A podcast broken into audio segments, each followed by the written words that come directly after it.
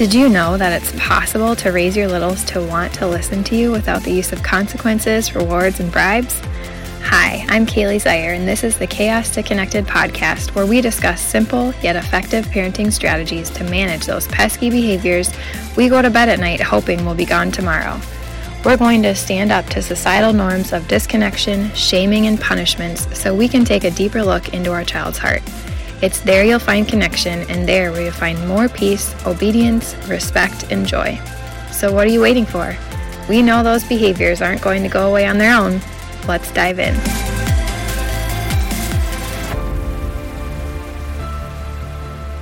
All right, I just want to welcome Kelsey today. I am so excited to have you on the podcast. I am actually not quite sure how I found you on Instagram but I really do love the reels that you make, especially the ones. So at the end, you'll have to give us your Instagram and all that. But um, the ones that you make with a comparison between highly sensitive kids and non highly sensitive kids, um, they're just really funny. And sometimes for me, it's interesting because I think both of my kids are highly sensitive. So we don't necessarily have that to actually view. But um, before we jump in, I'd just love for you to introduce yourself, your family, kind of what you do, how you got to be so passionate about highly sensitive people, and just anything that you would want people to know. Of course. So, thank you so much for having me. Um, so, like you said, my name is Kelsey. I am a speech language pathologist in Houston, Texas. I am a wife and a mom of three. So my oldest is, I suspect, highly sensitive. Um, uh, is highly sensitive. I suspect my youngest is highly sensitive, and then my middle child is not. So, kind of what you were talking about um, with that comparison, I definitely have kind of that window into both worlds.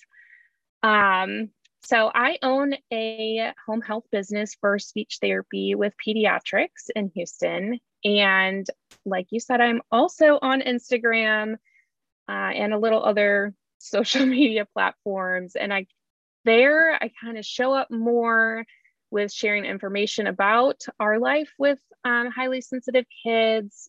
Also, as a parent who is highly sensitive myself, uh, my husband is highly sensitive as well. So, kind of that dynamic that um, comes in and just kind of how it impacts our life, also um, some tidbits about how we use positive parenting with our highly sensitive kids as well. Yeah, and I now that I'm learning more about highly sensitive, like I was mentioning before we started recording, I have discovered that I am a highly sensitive person just kind of through figuring it out with my son, but I also think like things that I've heard about my husband just when he was a younger child and um I don't know, maybe he covers it up a little bit more now, but I kind of think he also could be somewhere on that personality spectrum too. But um, sometimes I get a lot of questions like if someone is wondering what exactly highly sensitive means, or whether they, as the mom or the parent or their child, has a highly sensitive personality, like how how would you describe that to them? Yeah, so high sensitivity um, the the scientific term is um, sensory processing uh, sensitivity.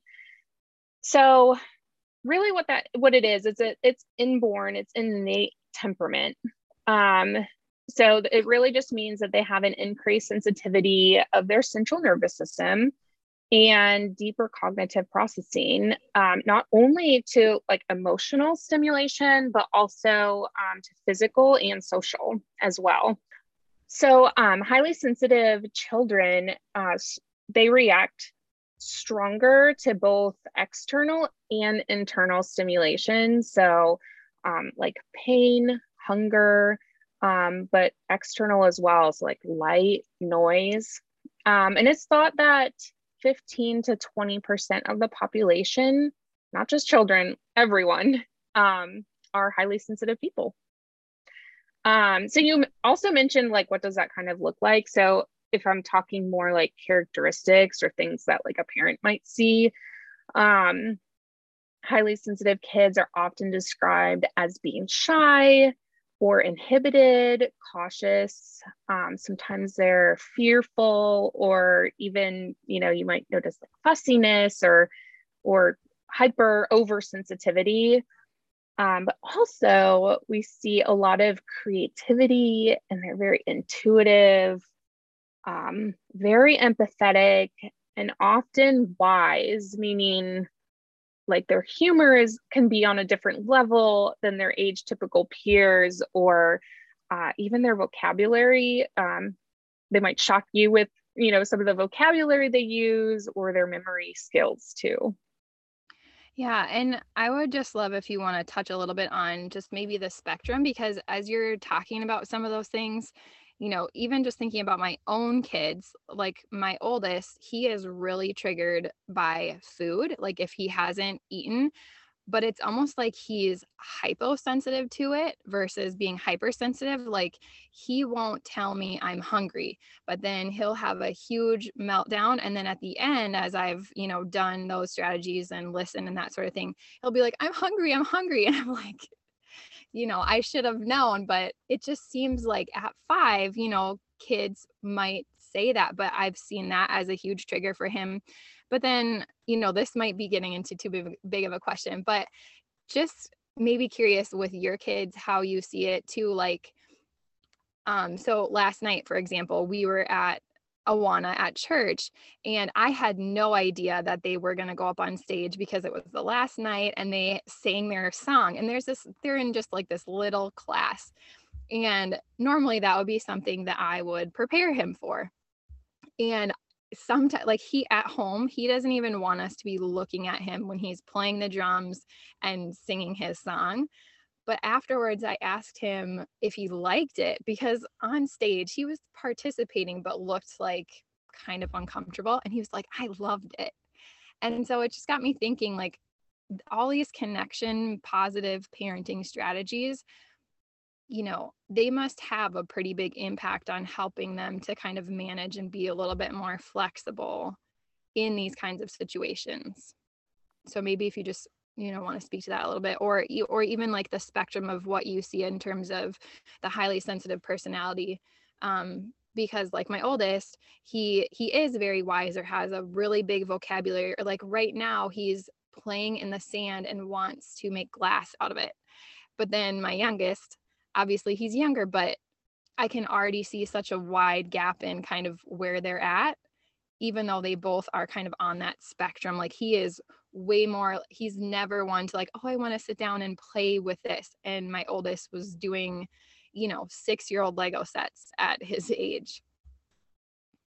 Yeah so um dr elaine Aron is um like a pioneer in this temperament um of high sensitivity and one thing that she talks about in terms of, particularly if you're self diagnosing like yourself or your children, um, you know, people will say, well, my, my kid doesn't really do all of that, or like, I don't notice that in my kid, but I notice this. And the one thing that she speaks to is um, they could have only one of these traits, but if that one trait is so significant, like it's just so obvious, they can still be considered highly sensitive.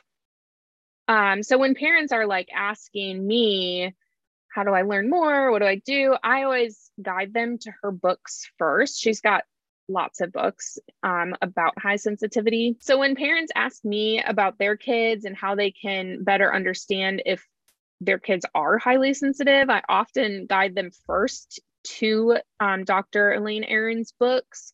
Um, and also on her, like you can go on her website, which is, uh, let me make sure I get this right, hsperson.com. Okay. Um, and there's, well, first and foremost, there's a quiz for like a self diagnosing type quiz that she has on there. And then she has all of her books listed too. So there's books on just the highly sensitive person, the highly sensitive child, the highly sensitive parent, um, and there's more. So I think it's always really great to read those to fully understand just because like I said, like the the child can have just one thing that really stands out and still be considered highly sensitive um, and still benefit from you know you know positive parenting and and really the parent being attentive to that to that trait and I know we didn't really talk about this before, but I was just thinking this morning and curious kind of maybe what your experience is, if you have any. But my oldest tends to be on the very aggressive side when he gets upset. And I, I'm not sure, and I know it doesn't necessarily matter, but but I know whatever a child has either seen or had happen to them is kind of a way that they respond when they have behaviors. And I know at one of his daycares, I think that occurred to him sometimes, which I didn't know at the time. Um, but also, just I know deep hurt or fears or, you know, even anxieties can cause more of that aggressive behavior. Um, and I guess just kind of curious if you see that more or notice it more in highly sensitive children or i mean i know again it's probably on a spectrum but if there's any specific like strategies or tips or anything that you have found that might be helpful? Yeah so i think emotional like overreactivity is definitely a common trait with highly sensitive kids. And of course like you know as you know in the therapy world there's nothing that's ever like an always right? Like every yeah. kid's different. Like we it's the words we always have to say right? Every kid's mm-hmm. different. Every treatment plan's different. Every um but yeah there is like a very common emotional overreaction and that can be anger. It's not always anger. Um but it can be and I think there's definitely things that every parent could do that could help their kiddos with that.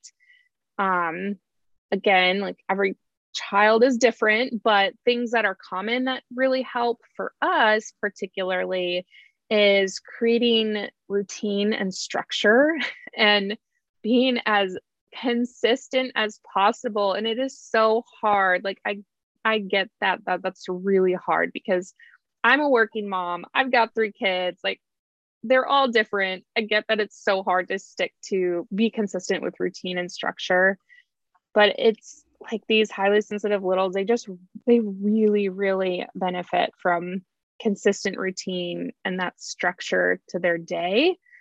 Um, and that includes like, you know, getting good sleep at a good time. Like our body produces melatonin at a certain time. And I think um, we can't underestimate that like i think we need to like fall in line with that natural rhythm um, that kiddos have i also think that the so highly sensitive kids a lot of times they do have that bigger vocabulary and they have um, the deep cognitive processing and i think that we can meet them where they're at by building their emotional vocabulary or their feelings vocabulary early.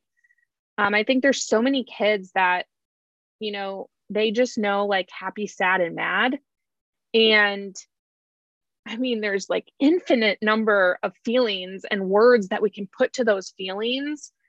And being able to describe those feelings can really be powerful because you know, they might say angry, but that or mad or that's not necessarily their true feeling about a situation. And I think um helping kids to understand those feelings and you know, I, I think a lot of people are like, well, how? How do I do that? And there's like um, Amazon. Go to Amazon and there's tons of feelings and emotions like flashcards and decks and whatever. There's just so many different like routes you can take with that. Um, but I think it's really important to teach them, you know, about building a vocabulary of not only what like naming their feelings and what they are, but also like a, a repertoire of strategies to use to respond to those feelings. So, and talking about it outside of the feeling, I um, I think a lot of times, you know, it's brought to mind or it's easy to um, be in the moment and be like, okay, you're feeling this. What can we do? But I think that, you know, in terms of like the neuro the neurology behind it and the science behind it, that's not really their best time to be learning that. So, learning these strategies and talking about what feelings look like and going over like examples of what they look like outside of having the feelings is just so can be so helpful and shouldn't be underestimated. Um, and then I think my last, maybe my last, I probably I could probably go on for like hours about this, but um, my last one for this time reasons, I think um, having a good there's lots of names for it. Quiet space calming corner calming kit calming bin whatever you want to call it. Just having a really good um, space that they can decompress because they more than likely will not tell you i need downtime. I need quiet. I need rest. Kids don't say that. They just get hyper. They get um overreactive. They get and some and that's really you know our job as parents to help them discern that before they know what that looks like and then help them with those strategies and so there's you know there's calming strategies like breathing strategies and things to do in the moment when feeling those feelings but then there's also the strategy of how can I refuel myself? And a lot of times for these kids, and really for all of us, if we're being real, we all need a little bit of decompressing and downtime sometimes. And um, I think just having a good space in your home, even if that's like their bed with their favorite stuffy or book, or, you know, there's lots of different options for that too. But having that for them. Yeah. And when you were talking about, you know, talking about feelings outside of the actual, you know, whatever, whether that's a meltdown or a really tricky time, I think is key. And I've talked about that on the podcast before too. Just, you know, with the education that I've done, they really talk about how, you know, your prefrontal cortex uh, like detaches from your brain and you actually just you can't think and you can't reason in those moments and i've also noticed i mean there's definitely times i know a lot of this stuff but it doesn't mean i do it perfectly by any means and there'll be times when i i just am feeling maybe desperate or like i'm at kind of my wits end and i will try like i might start to talk about things and immediately i recognize like this isn't going to work because it almost just adds fuel to the fire and makes the behaviors worse. I think the thing that i definitely need to get better at is like actually coming back to it because i feel like even right after like once things have calmed down even still my oldest particularly because my youngest isn't quite at that point yet um if i try to bring it up he like you know, and I'm sure that's the highly sensitive piece coming out, but he just like doesn't even necessarily want to talk about it then. So I need to get better at figuring out when that time would be. And I do also think, you know, I've been planning to do an episode on calming, you know, calming space, whatever that might be, because as an OT, I definitely educated on it, but my mind has kind of shifted in the way that I think it should be implemented and i think when you say like needing it for decompressing because i think there's this um, separation we need to make between using strategies but not using them in a way that it's not allowing feelings to come out because i think just thinking about when i was you know going through self-regulation programs and stuff with kids it was almost like as soon as the feelings come use a strategy and kind of get them calm back down and i there's value in using strategies, but I think we also have to place value in letting our kids have feelings. But then separately, too, having that calming space because my oldest is like top of the charts intensity going from the second he wakes up till the second he goes like he says often like i don't want to go to bed like he doesn't want to rest it is very challenging to get him to just you know just even slow his body down. But now I'm starting to see the difference between almost like he has a lot of emotions to release versus he is just like so stressed and like needs that decompression, which is what I was kind of trying to touch on in one of the last episodes. So I think, yeah, that's definitely a good a good place to go and we'll definitely have to do an episode on that um let's kind of transition into some more tips. So like if you you know you said you're a highly sensitive mom and you think your husband is too and i kind of am in that same boat but just recently kind of came about discovering that do you have any specific tips if you are a highly sensitive parent whether you have a highly sensitive child or not like how you might go about your routines a little bit differently or kind of just support yourself through parenting?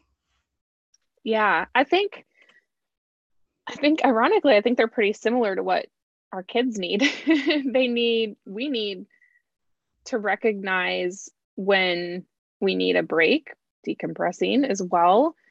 Um, i do think though we, like it's really good for parents to first and foremost educate yourself in terms of like fully understanding what this means because i think when you have like a better understanding of this being a temperament there's a release of guilt a little bit. Like you can you can at least for me maybe not everyone thinks this way but i think that you know when i have science behind it i can a little bit more understand why something's happening and removing that like emotional standpoint which like i said the guilt from it i can kind of make steps forward like you know having my own strategies for myself. Um i think again we can't it's always easier said than done but i think asking for help when you need it. And i think that definitely like no one has to have a serious problem to benefit from counseling i think even kids i think that you know I, feel like there's we're starting to break down some of these stigma walls, but I don't think that they're all the way there. I think that sometimes people still think like, oh, you have to be diagnosed with anxiety or depression to be seeing someone. And I just don't think that's true. And I think that kids can benefit from from counseling, from therapy, from play therapy, especially when parents are feeling under equipped. Like they're like, I have no idea how to even start this. Sometimes just you know, having your kids in play therapy, hearing from the therapist, and then being like, oh, okay, well, I think I could do that at home too. Like you just learn, you learn how to do these things. Or even, I mean, you know, seeking like parenting guidance, like courses or books, or I mean, like everything is at our fingertips now. And even so many free resources too. Like I know there's, of course, plenty of high ticketed resources, but there's also so many free resources too. So anyway, I guess that kind of brings me full circle back to just educating ourselves and having a better understanding of what it means and and the strategies that we can use for ourselves but also you know in our parenting too yeah and i think um, something that i've learned and and this might not be even if you're not a highly sensitive parent but um, especially if you're with your kid all day or your child is very highly sensitive and has lots of emotions, I've noticed that I have to find time or ways to be able to have my feelings heard and get my thoughts out because you know you're going throughout your day and you're doing your best to stay regulated yourself so that you can be co-regulating with your child and teaching them but those feelings are especially if you're a highly sensitive parent, are like coming, adding on to you. And it can be a really heavy weight to carry sometimes. And just being able to offload that, you know, like you said, whether that's like through counseling or um, one of the strategies that I learned about in hand in hand parenting, which is where I think I really made my breakthrough in just learning a lot about my own self and um, just even being highly sensitive, but how my brain kind of works is um, just called listening partnerships. And it's basically where you have somebody, whether you know them well or not, it doesn't have to be a friend. And it's probably easier if it's not. Um, but you just schedule a call, a weekly call, or a couple times a week, or whatever it is. And you each get a turn to talk. And they don't do anything except support you and actively listen. They're not trying to give you advice or do anything. And it's just this idea where your brain knows where it needs to go. You just need to give it space to go there.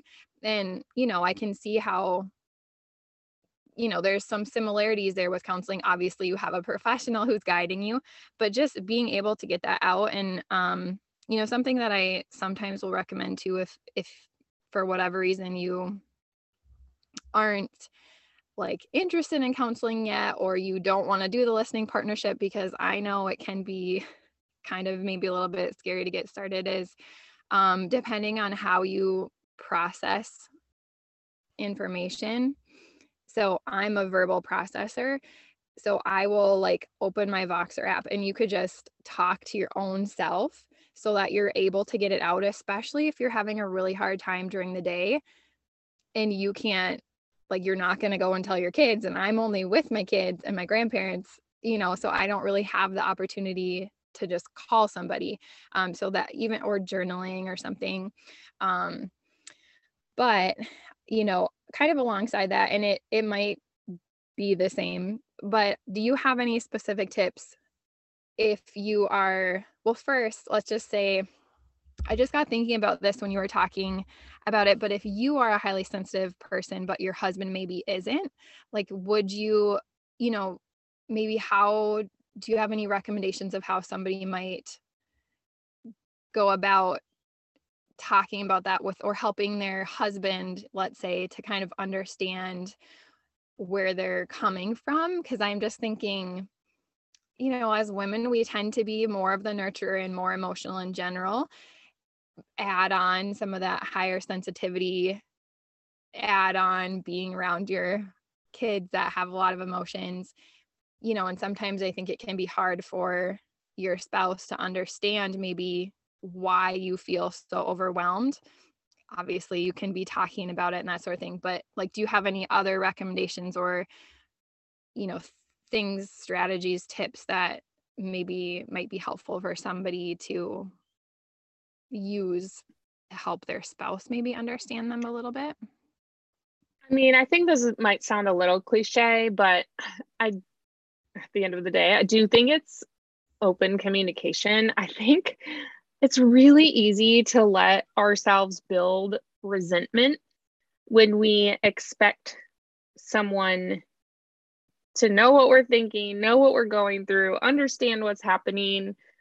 Um, so I think that we just have to be a lot more clear in not only you know how we're feeling like the emotional words attached to the the feelings but also in like what's getting us to that feeling so for example like if you're exhausted at the end of the day or something um you might describe why you know like his screaming is just you know my child is, was screaming a lot today. Our, our child our child was screaming a lot today.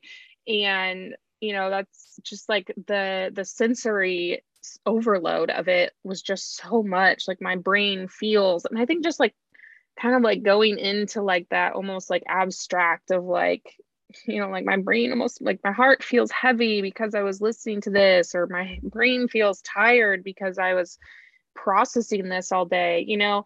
I think yeah i think just really having that open communication and um i mean i just i don't i'm you know in the therapy world i'm a speech therapist so i can't say it enough that like you know i'm, I'm pro therapy because i think sometimes people just need to hear it from an outside source you're you are mm-hmm. their best friend you know you are their their person for reason, but sometimes it's hard to hear things from directly from them. Sometimes it's easier to hear it from from another person. yeah. And I think just, you know, sometimes if somebody doesn't have the same experience, it can just be hard to maybe even put it into words or just to figure out how to get them to understand kind of where you're coming from. Mm-hmm. Um, just a couple more questions. So, we kind of talked about tips for if, if you're the highly sensitive one or your spouse maybe isn't but do you have anything specific for if whether you're highly sensitive or not um, raising a highly sensitive child? Um, so definitely some of the things I know are kind of like overlapping some of the questions a little bit. some of the things I've already said, of course, with like educating yourself, um, creating the routine and structure. Um, but I think one thing that I didn't necessarily touch on too much was, um, you know, I talked about like building their vocabulary and their con- their strategies, things like that. But I didn't really talk about like how much pretend play can be really good for our young kiddos because um, it's really a good opportunity and you know people can go like look on youtube like youtube play therapy or you know something like that to see like how you would do this or ideas. But it really opens an opportunity for for taking them and you out of the situation and the scenario and putting it on to like characters like a doll or a bear or and putting them like letting them see a model and an example through pretend.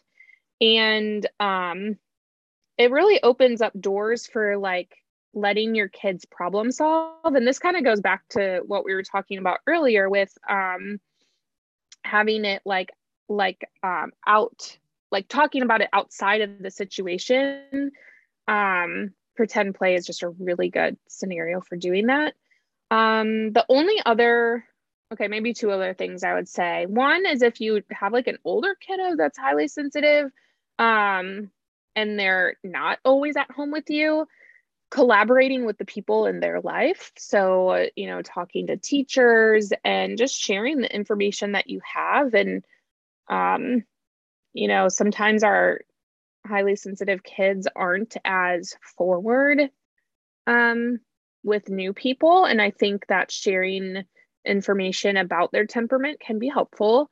Um, and of course like a you know kind way. Um, and then last i think that there's you know in parenting it's exhausting. It's hard.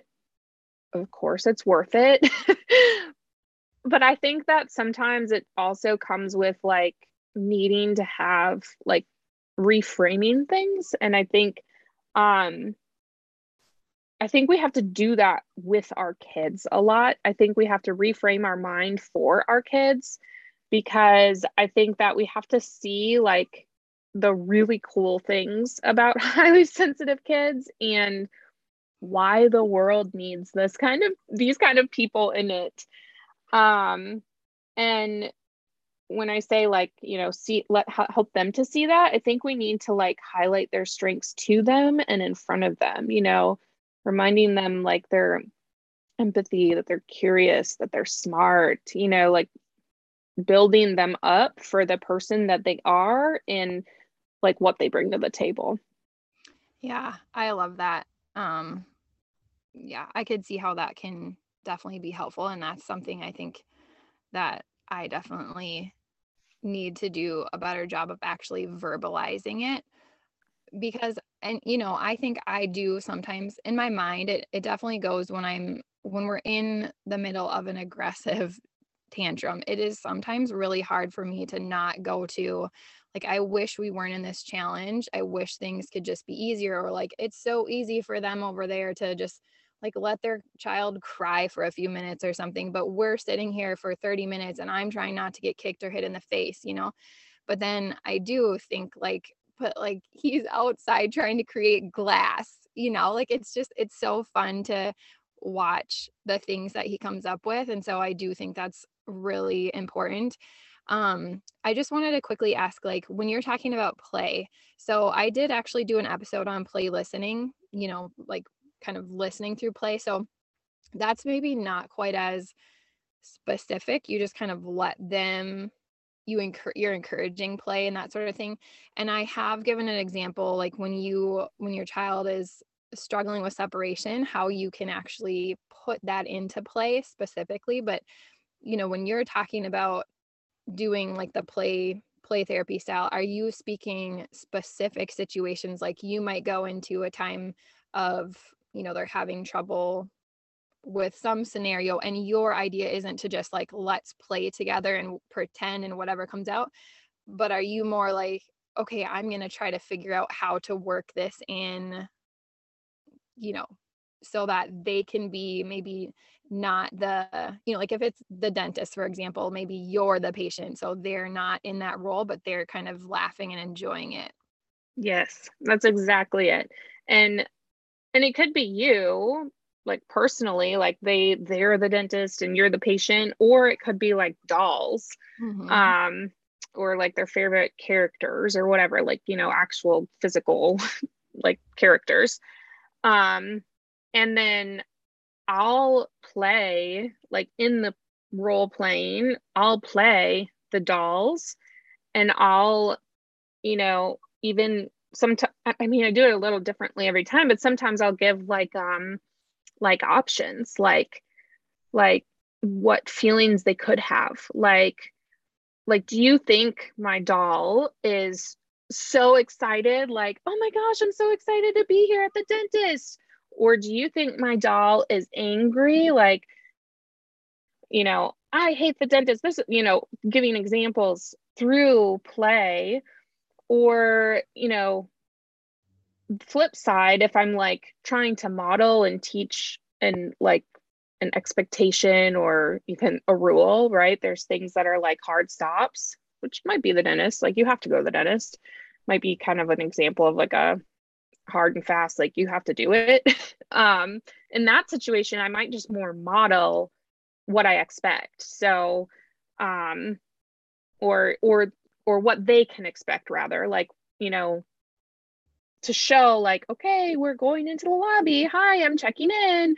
This i'm here for this. And then okay i'm sitting down in the in the lobby. Oh, oh they're calling my name you know and then going back. And then oh now i have to lay on this table. Oh this table feels kind of cold and like talking about like the sensation like oh these lights are kind of bright. Hmm, i could close my eyes like you know giving kind of that walkthrough. So you know in that scenario it might be because again like you have to go to the dentist. So i'm not going to necessarily give them the option of what they could or couldn't do but maybe really what model what they could do in that scenario when they're there because it's not an if it's a when. Yeah, yeah. um and- so yeah i think sorry that was like a really long answer to your question but i think it kind of depends on the scenario what kind of play i'm bringing in hopefully that wraps do it up. you recommend like is this something that people should do like you know if they if they have something that they know their child is struggling with like that's when you would bring this in? Or are you trying to do this on a more consistent basis and maybe again maybe it's not super specific or you're using an older example that maybe isn't currently occurring? Or how do you kind of navigate that sort of strategy that's a good question. Like, I think I just something- do it a lot, but I'm not sure if I ever thought of that as like a strategy. I think I just do it a lot. yeah. I mean, because um, play, I mean, you know, play doesn't come naturally to a lot of people. It's not like true. my strength is for sure sitting through tantrums and listening. Play is something like I have to, and for a while, when we were like kind of transitioning into this, it would be like, I know I need to play right now, but like, how do I make this into play? And it was almost like this awkward, like, I don't know what to do. I know I'm supposed to play, but I don't know what to do. Yeah. So I know there's people that are like, I don't know either. Um, okay. So for people like that, they need to go watch Bluey. Go watch the cartoon Bluey and just do what the parents do on Bluey. Have you seen it? I haven't, but I've heard a lot of people watch it, but no, I haven't yet. I definitely the parent the parents are all like they just pretend play all day with their little kids, which I'm definitely not saying like you got to play all day with your kids. I think there's so much to be said about independent play, and you know that's a whole nother topic for another yeah. day. But I don't expect people to be playing all day with their kids. But yeah, to answer the original question, I I don't know that I've put like a strategy behind it. I guess I've just I do a lot of pretend play, and if people are like, "How the heck do I do that?" Yeah, watch Bluey or even just like YouTube play therapy. It sounds silly, but you get a lot of ideas. yeah, just maybe trying to be a little bit more intentional with your time together and playing because mm-hmm. I know a lot of times if you're if you're not as comfortable with play, then you might just be sitting on the outside watching your child play, not necessarily fully engaging and I think sometimes that's even hard for me to do. Like, I'm like, oh, I'm just tired. I don't want to do it. But like, once you just start doing it, it can be really fun. Um, and it um doesn't have to be long either. I mean, yeah. like, you can get, like, kids can get a lot out of like five minutes of playing with you, you know? Like, so I think that's another thing too, is it can feel like some days it can feel a little dreadful. Like, even like I feel that too. Like, there's some days where I'm like, oh, I really don't feel like doing this. Like I just kind of feel like checking out. Um, but like five minutes in and they're like busy and then you can kind of check out. like and they actually got a lot out of you in that five minutes. Yeah, just so, yeah. like really focusing and being engaging and intentional doesn't mm-hmm. necessarily have to mean you have to play all day. Okay, two more questions and then we'll end. it's getting long, but like I just keep things keep coming to me. Um, yes. This is one question that didn't specifically get asked for our episode, but I know I've been asked before, especially with Easter recently. And I just thought I'd get your opinion if you have any any ideas but one of the things that i've noticed as my oldest has gotten older is that when we come to um, holidays or gatherings with lots of people it definitely seems more and and maybe we were just more protective when he was younger because he took a nap and we would you know make sure he left and had his nap versus now we don't have that but you know when we walk in the door everybody wants to be like oh hi how are you? or like like are expecting him to just answer them right away and he's just not like ready for that and um you know, there's lots of people who are like, okay, you know, I'll kind of come back later, whatever. But I know there's people who also are kind of like, well, what, why won't he answer me? Like, okay, you know, you're ignoring me, sort of a thing. You know, do you have any thoughts on how parents can kind of navigate that situation? I know it's kind of a challenging one, but something that I know people have brought up that they do struggle with.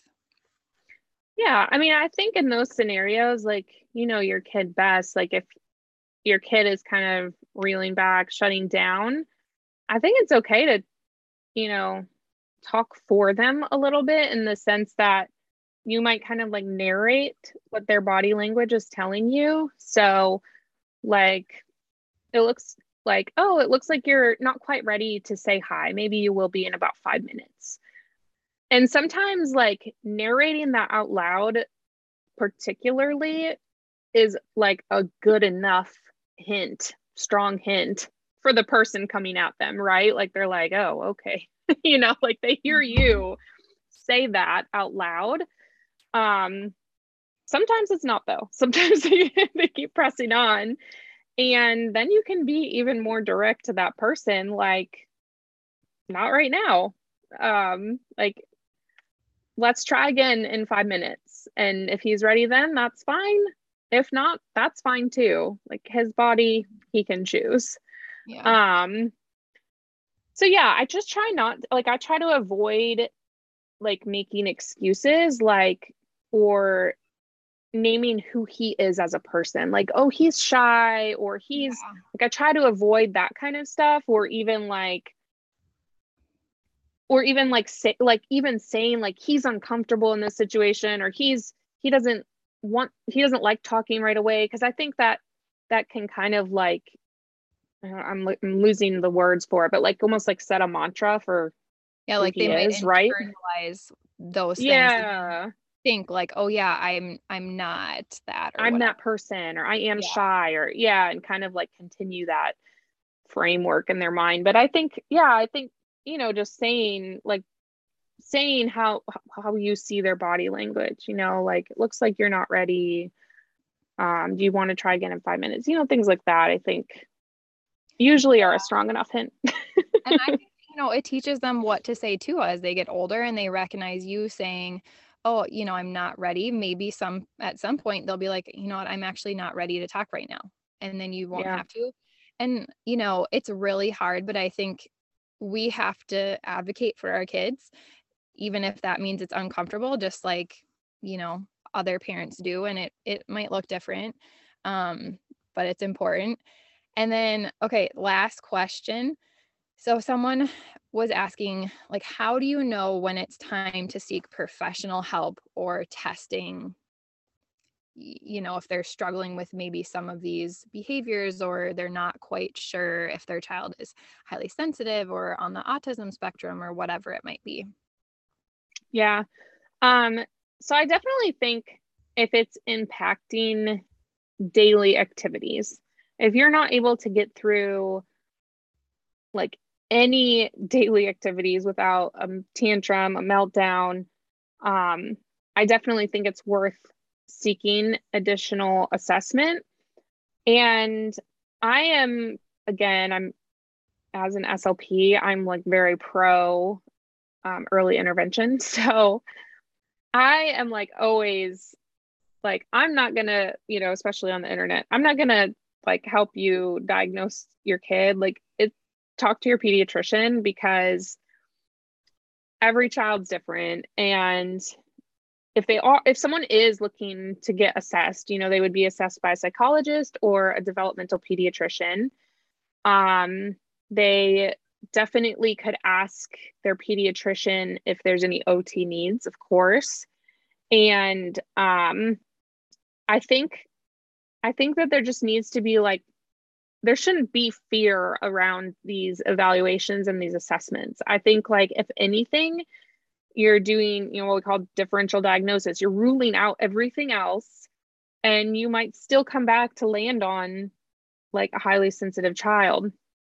So I think I think, you know, when we're looking at these other disorders or diagnoses, um, you know, a highly sensitive child should be able to, at some point, adapt their response to a situation. And that might be like you're helping them by adapting something. I'm going to like give an example, like clothes, right? Like, so maybe you find clothes that do work for your highly sensitive kid versus someone out like a, a child who might need a diagnosis and might need more assistance might never like every single day is an issue with clothing and there is no finding a right clothing item and again this is not a hard fast like that means your child has something right? It's not. Yeah. Talk to your pediatrician.